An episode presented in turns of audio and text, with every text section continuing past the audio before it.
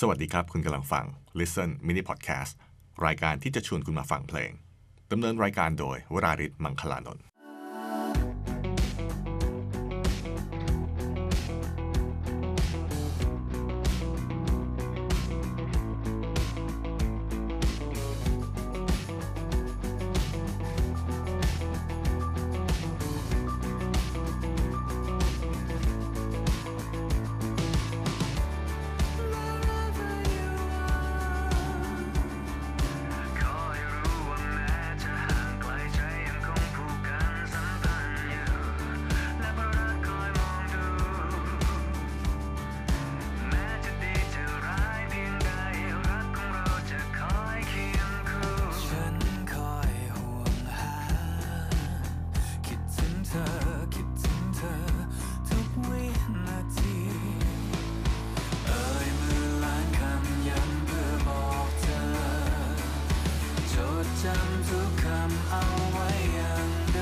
เพลงนี้ชื่อหมื่นล้านคำเพลงรักหวานๆจาก Slot Machine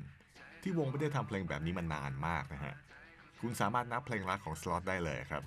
ถ้าให้ย้อนไปเพลงรักเพลงสุดท้ายของวงก็อยู่ในอัลบั้ม Mutation ที่ออกมาเมื่อสิบหกปีที่แล้วหลังจากนั้นเนื้อหาเพลงของวงก็ไปในทางที่ลึกขึ้นพูดเรื่องสัจธรรมมีความเป็นปรัชญามากขึ้นแล้วทำไมพวกเขาถึงกลับมาทำเพลงรักหวานๆแบบนี้อีกที่มาที่ไปมันเป็นยังไงมาฟังกันครับ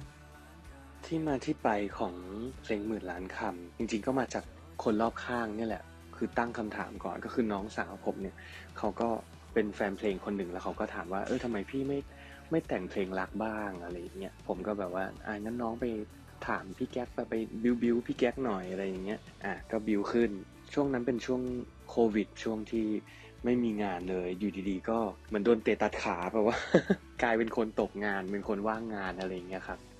ช่วงนั้นแต่ละคนในวงเนี่ยก็ได้กลับมาอยู่กับตัวเองมากขึ้นได้คุยกับตัวเองมากขึ้นได้ตกตะกอนความคิด เอ่อ เรื่องนึงที่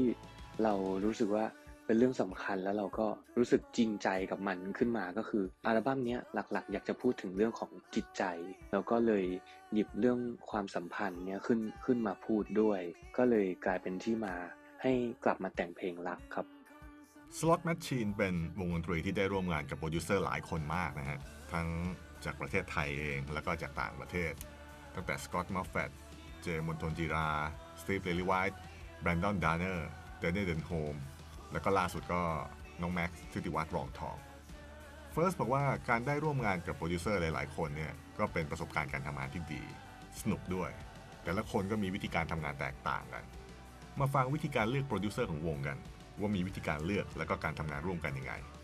การร่วมงานกับโปรดิวเซอร์ของ Slot Machine เนี่ยค่อนข้างหลากหลายมากๆเลยนะครับมีแบบชาวต่างชาติด้วยมีคนไทยด้วย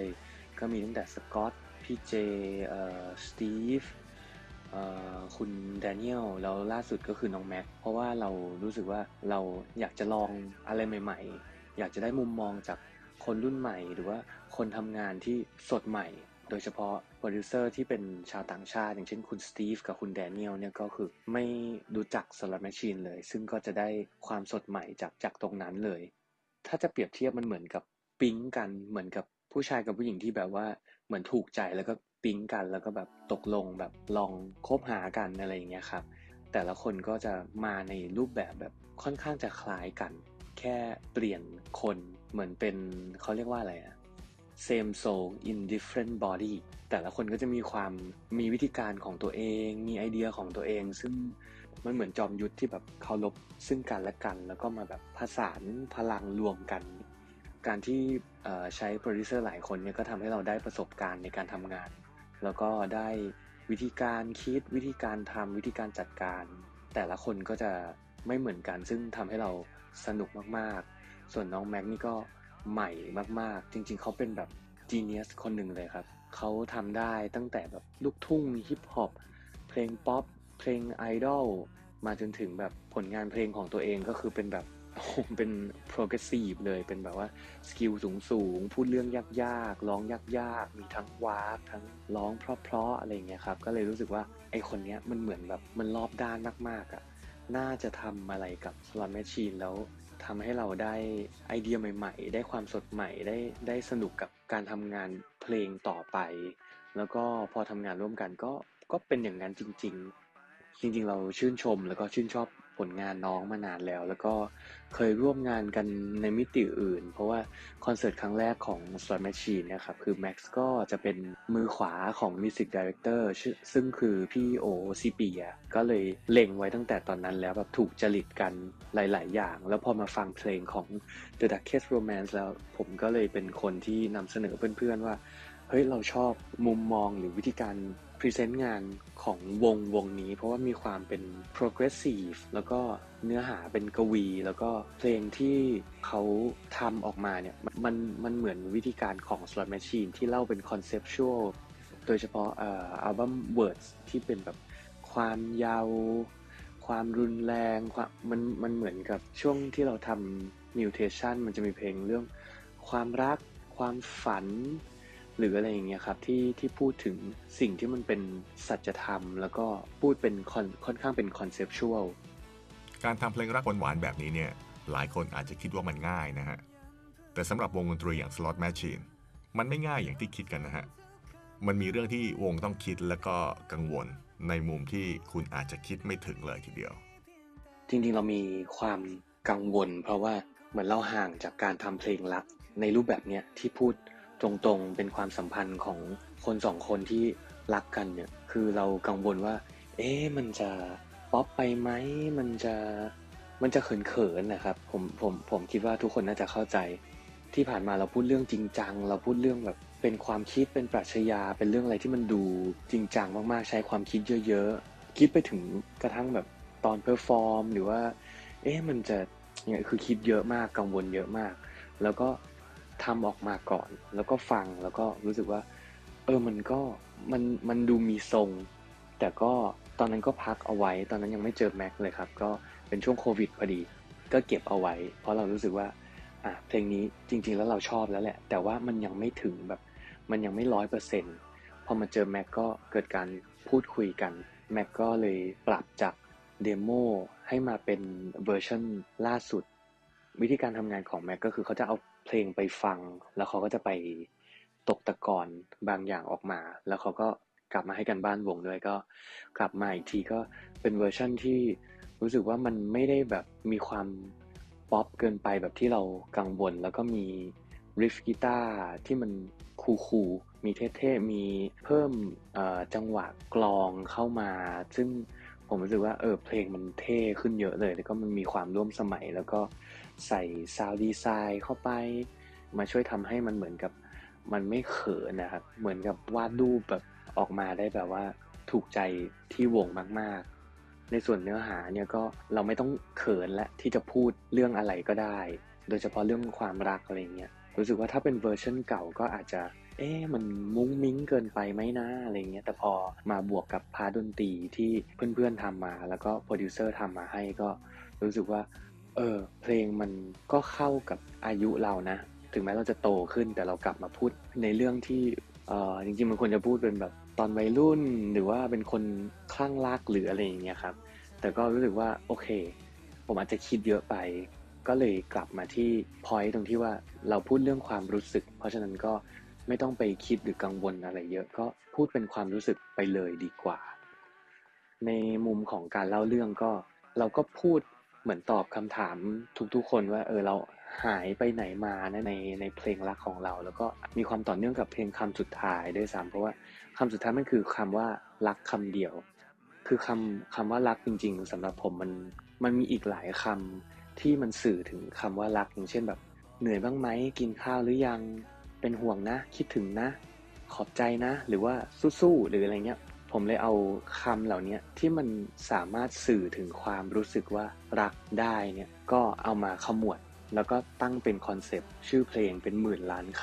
ำคำว่ารักหลายๆคนผมรู้สึกว่าเป็นคำที่พูดยากพอพูดทีก็เลยพูดพูดเป็นหมื่นล้านคำไปเลยแล้วกันโดยเฉพาะใน เอ็ม วี เนี่ยก็เลยสื่อออกมาเป็น ในตัวของพระเอกเนี่ยก็จะเป็นตัวแทนของผู้ชายหลายๆคนแล้วก็เป็นตัวแทนของ Slot Machine ด้วยก็คือคนแต่ละคนเนี่ยมีวิธีการบอกรักไม่เหมือนกันด้วยความเป็น Slot Machine ก็ทำให้มันดูซับซ้อนดูดูเป็นคนคิดเยอะครับก็แล้วก็บวกกับทีมงานที่รู้ใจด้วยก็คือเจตนา Pictures ก็คือคุณจักกับทีมเนี่ยเขาก็บอกว่ามันเป็นวิธีการที่เขาใช้คุยกับแฟนเขาก็คือใช้ตัวเลขซึ่งตัวเลขเนี่ยแทนค่าแทนค่าด้วยเขาเรียกอะไรลำดับของตัวอักษรภาษาอังกฤษอย่างเช่นตัว A เท่ากับเลขหนึ่งอะไรอย่างเงี้ยครับเราจับคอนเซปต์นี้มาตีค่าเป็นอีกภาษาหนึ่งในการสื่อสาร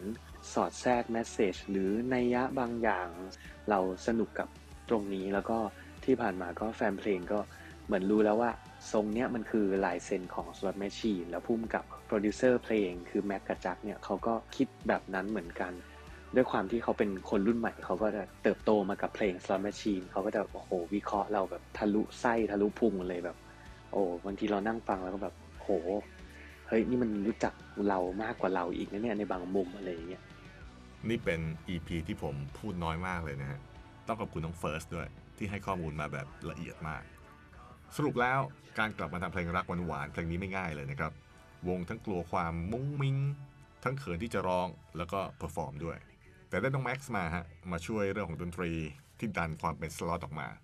แล้วก็ได้พ่วงกับ เอ็ม บี ที่เคยร่วมงานกันมานานนะครับมาเสริมให้ภาพความเป็นสล็อตแมชชีนชัดเจนขึ้น